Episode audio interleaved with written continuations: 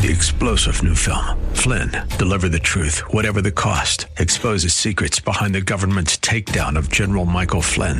Flynn knew what the intel world had been up to. He ordered the first audit of the use of contractors. This set off alarm bells. He told the truth. He was the most dangerous person for Donald Trump to hire. They had to get rid of Flynn. Flynn, deliver the truth, whatever the cost. Available now. Watch it today. Go to salemnow.com. Salemnow.com. No room for Lone Rangers in the Kingdom of God, as we'll see next on Times of Refreshing. Join us.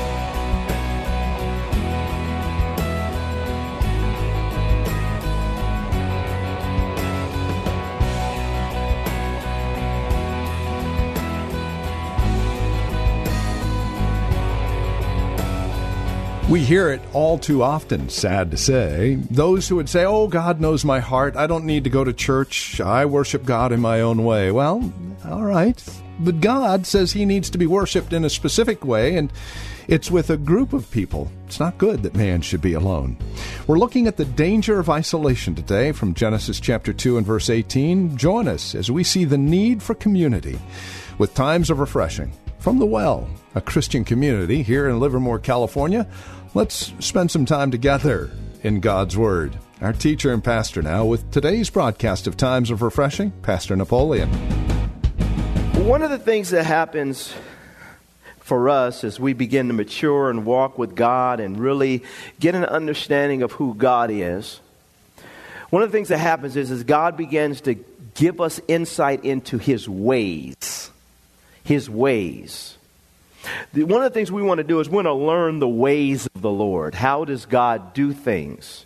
How does He go about doing things? Moses, the Bible said, knew God's ways. He could sit back and he can anticipate this is what God would do.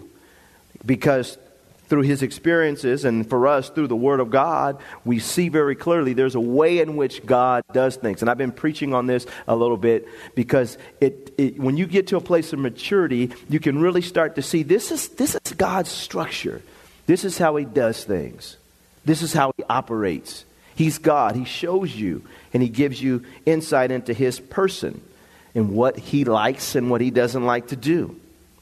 And for us, one of the things that I'm very, very well aware of is that God is a God who does not like people to be isolated.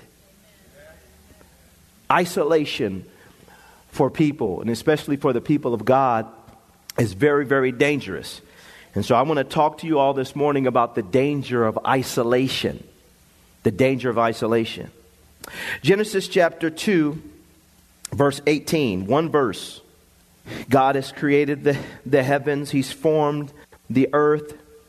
For six days, we see Him creating and fashioning in the stars and the moon and everything, putting it into place. And He creates man on the sixth day. And it says here in verse 18 And the Lord God said, It is not good that man should be what? I will make him a helper comparable to him. Now, generally, when we look at that verse, we only see this as a matrimony issue. But it's not just a matrimony issue, it is a, a human issue. It is, it is mankind. Man was not designed, God did not design man to just be alone. And obviously, marriage is good and all those other things, but if you're not married, we have to keep in mind that just because you're not married does not mean that now my, I'm, I'm, I'm separated to isolation and I should always be alone. So, God did not design this thing for us to be alone, to be loners, to be reclusive, to be out there by ourselves. And the thing that I love about this, and, and I just love how God does things, is, you know, although it is not just a marriage issue, we also have to keep in mind that when you're thinking about God, listen to what he says. He says, he says very clearly here, it is not good that man should be alone. I will make him a helper. Now watch this, comparable to him. Now this is this is amazes me because here you have the God of the universe, the God who knows everything. And he's saying, in essence, what he's saying, from a relational standpoint, me by myself, I'm not enough. He could have easily said, I'm going to go down there, spend time with them. I'm going to be their buddy, and we're going to hang out all day. He said, No, no, no, no. He's saying, from a relationship standpoint, I need somebody that's comparable. I'm different than him. I'm created. I mean, I have never been created, but my essence and my being is just a little bit. I want to make somebody more like him that he can relate to, that he can become close to, and that he can get to know, and that could be a helper in his life. And so, what happens to us is we realize that, yes, God, we love God and we know God, but God's ways and his system is designed that not only do we connect with God, but we connect with other people. And unfortunately, individuals have developed, and we're going to see this as we get into the scriptures, have developed an isolation mentality or me and God and no one else. But when people start to talk like this, I really understand that they don't know, they really don't know God the way that they should know God. Because when you know God, you know that God will always put you in the company of people or allow you to be connected with people or someone because it is not good that man be what? Alone. I'll make him someone, a helper comparable to him that can relate to, relate to him. God is first. And he has a preeminence in our life. But God himself says that I need to connect you with somebody else. And this is how God's system really works. And we should enjoy this, we should embrace it. We should thank God for it. And we have to learn to break isolation in our lives. There are times and moments in our lives where we knew we do need to get away with ourselves. We need to get everybody gets yeah, I need to just get alone for a little while. But if we continually make it our lifestyle that we don't like people,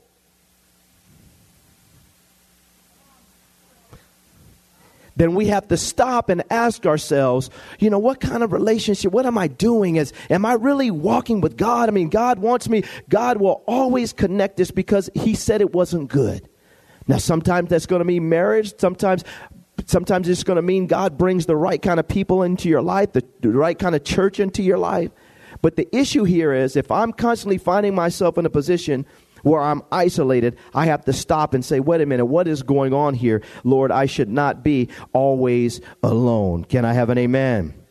Now, watch this. Go to Psalm 68, verse 5 to 6, and this will also help us. Psalm 68, verse 5, verses 5 and 6. It says in verse 5 A father of the fatherless, a defender of widows, is God in his holy habitation.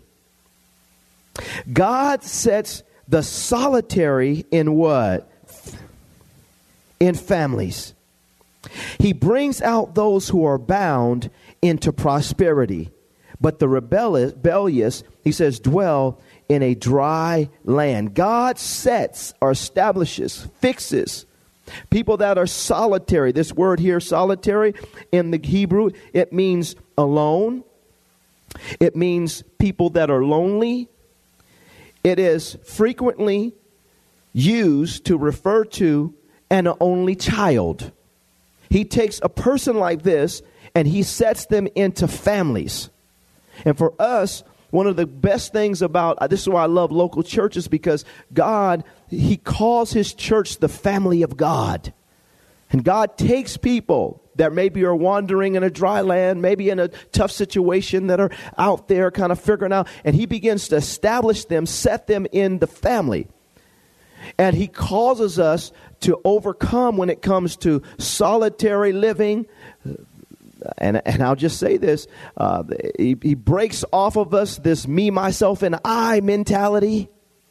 And he helps us to realize that we are part of something greater than just ourselves. But he sets the solitary into families. You would be surprised how many people feel alone.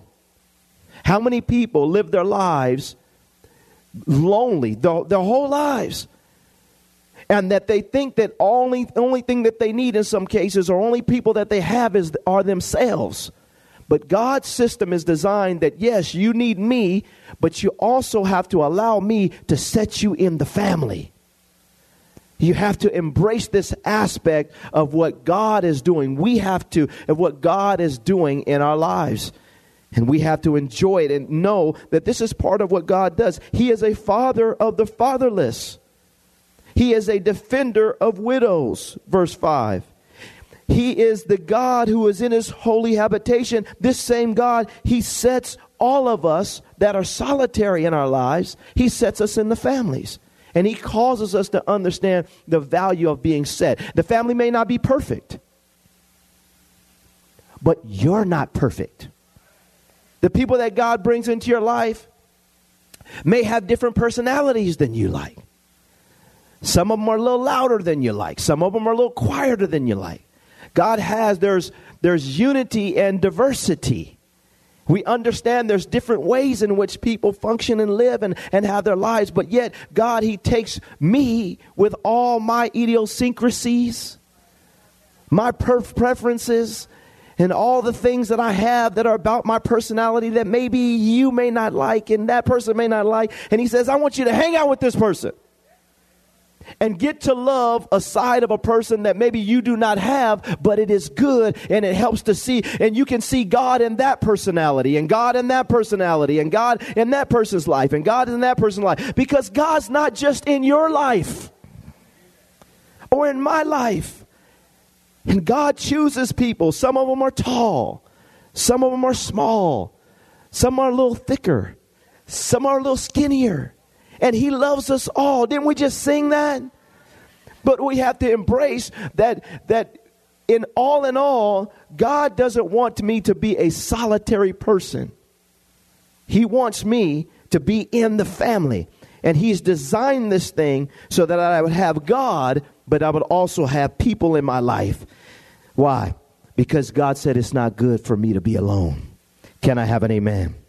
Now, the danger in being alone is found in 1 Peter chapter 5. We're going to look at verses 6 on down to 9. And I think this is really the stuff that I wanted to kind of get to when we think about all this. 1 Peter chapter 5, verse 6 to 9.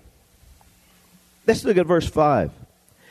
He says here in verse 5, he says, like, Likewise, you younger people, submit yourselves to your elders. Yes, all of you be submissive to one another and be clothed with humility. For God resists the proud, but gives grace to the humble. He says, Therefore, humble yourselves under the mighty hand of God, that he may exalt you in due time, casting all your care upon him, for he cares for you. Then he says this He says, Be sober, be vigilant, because your adversary, the devil, walks about like a roaring lion seeking whom he may devour. Resist him steadfast in the faith, knowing that the same sufferings are experienced by your brotherhood. He says, brotherhood in the world. And so, this is the dangerous thing about isolation. And I talked about this a couple of weeks ago. One of the things that the devil, the Bible likens the devil to a, to a lion. And any, any lion, if they're going to hunt their prey, they're going to find for the one that's is- they're going to find the one that's isolated or they're going to look for the one that is injured in some way. And this is one of the things that we have to be mindful of. God is a God that wants us to be a part of the pack. Stay in the pack. Stay in the pack. When the devil gets you isolated, what he will do is, is begin to beat you and I up He'll begin to try to bring confusion and he'll try to isolate us so that he can eventually take us out. This thing is not designed for us to do it alone. God always will bring people. Even when Elijah said, Master, I'm the only one, I'm the only prophet left. He said, Man, I have 7,000 that haven't bowed to the knee of Baal and these false gods. You're not the only one. And so we have to get it in our minds that I'm not the only one. This same type of, of temptation in the same way in which the devil's trying to take us all out, it's happening to the brotherhood in the world. But the issue here is am I an individual that's willing to stop and say, I will not allow the devil to isolate me? There's a couple things that he'll use to, to get you isolated. He's seeking individuals, number one, who are offended. Offense will cause you to isolate yourself. Isolate yourself from your family. Isolate yourself from the family of God. Isolate yourself, you know, on your job. Isolate yourself with friends that love you. When people get offended, they tend to draw back and they start isolating themselves. I'm not going to hang out with them no more. I, they, they, they. And a lot of times, generally, if they're offended because somebody didn't give them what they wanted or do something. And so we cannot allow offense to grip our hearts and to cause us to pull back to the point where we begin to isolate. It is dangerous. Allow God to heal your heart. All of us have to do that. And learn to forgive people quickly. Can I have an amen? Don't let bitterness set in and anger set in and resentment set in and hatred set in. And then the next thing you know, I can't go. I'm not, I hate those people. I, I'm not getting around. And then what happens is we start to isolate, especially from people that really love you, but but we realize people can love you, but they're not perfect. So sometimes they're going to get on your last nerves. Can I have an amen? So you smile, shake it off, dust it off, forgive them, and keep on doing what God said to do. Amen? But never isolate yourself, saints. People get isolated because of offense. The devil preys on this. Or rejection. People allow rejection to get a hold of them. They get offended. And the next thing you know, the devil, he plays on us feeling rejected.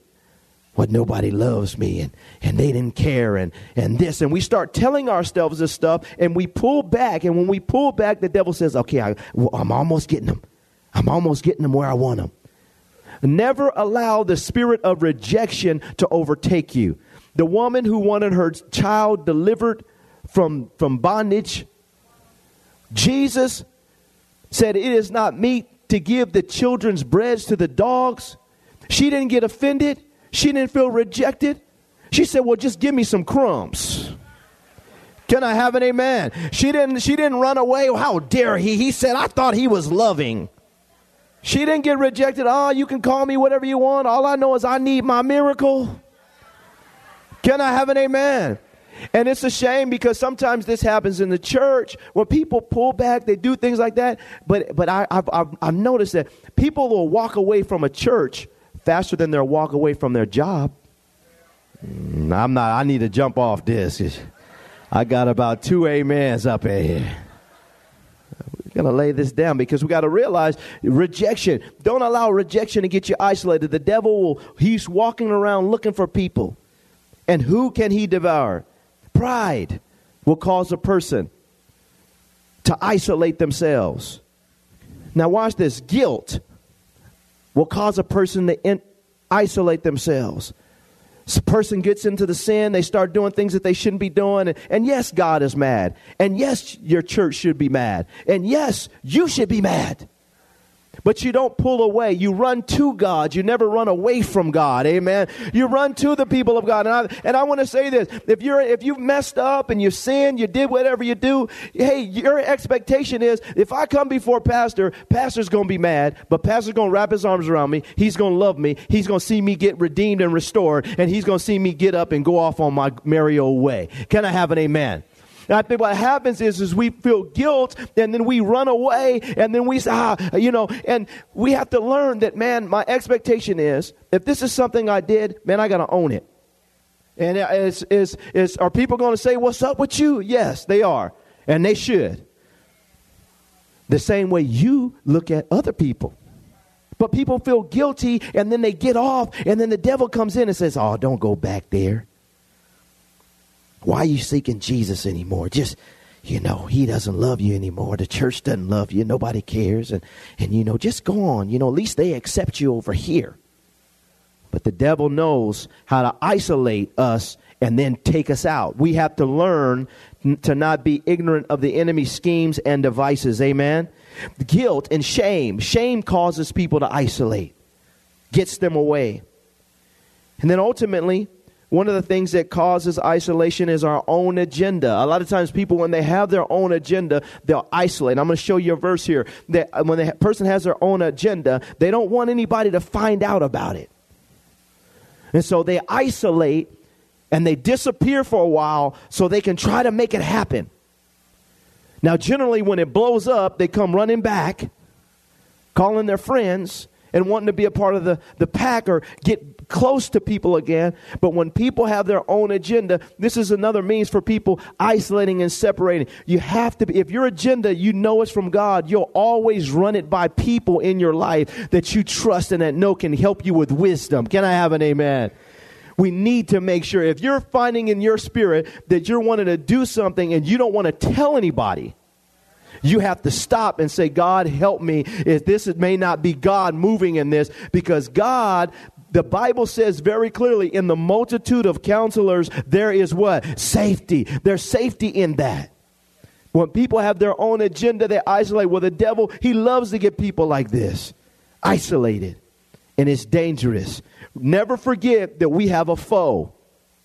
And his job is to separate us from the pack, to get us isolated. When we get out of that, the devil doesn't know what to do with you when you're willing to get counsel and get insight and to have, have God speak to you. And not just in your hearing, but through other people. Can I have an amen? This is what we need. Now, watch this. Go to Proverbs 18. Look at verse 1. Proverb 18 verse 1. We see offense and rejection and pride and guilt and shame, own agenda. And we see this here in verse 1. He says, A man who isolates himself seeks his own desire. He rages against all wise judgment. The word is the word, y'all. Can I have an amen? I mean, that's what he said. And so we see here a person, a man who isolates himself, seeks his own desire. He rages against all wise judgment. I don't want to have anybody tell me no. So I'm going to separate and I'm going to do my thing and because I have my own desire and me and God's going to work this out. But the way God's system is designed, is that we should always have people in our lives that can give us wise judgment. But people rage against wise judgment when they have their own desire instead of stopping and saying, wait a minute, I'm a part of a company. And God does not desire for me just to be alone. He puts the isolated or the, the individuals like, He says He puts them in the families. And for us, we have to embrace this and thank God that He's looking for people that are in a solitary situation and say, No, no, no, no, no, no. I got to break out of this because God puts, takes the solitary and places them in the families. And within the families, there's a system of protection that's helped, that's, uh, uh that's released and designed to help me to make decisions. But people, you watch this. When they start wanting to do their own thing, they'll isolate. Nobody gonna tell me now. I'm a man. What my wife don't know nothing about. What's she talking about? What this what he taught he doesn't know. I know God too. I don't need nobody to but that's it's a sign you don't know God. God's ways are different. Isn't it amazing how God is a tripartite being?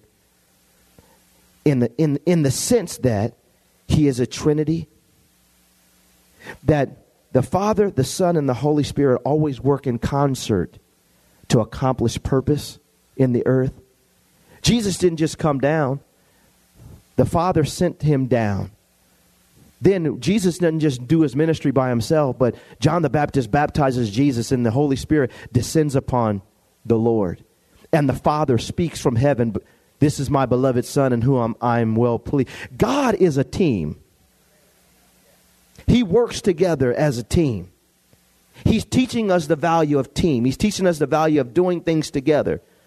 And we see that even the heavens and the earth were created, and we see the Father and the Son and the Holy Spirit, Spirit working in concert to fashion the stars and the moons and the heavens and the sun and, and all these things together. And so, if He's giving us this example, how much more should we have this example in our lives? I'm not going to isolate myself.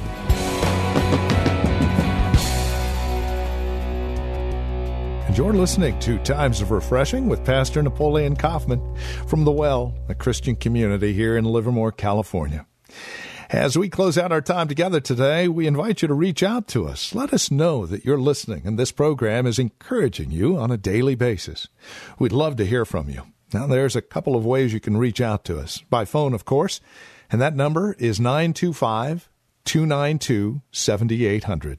Again, 925 292 7800.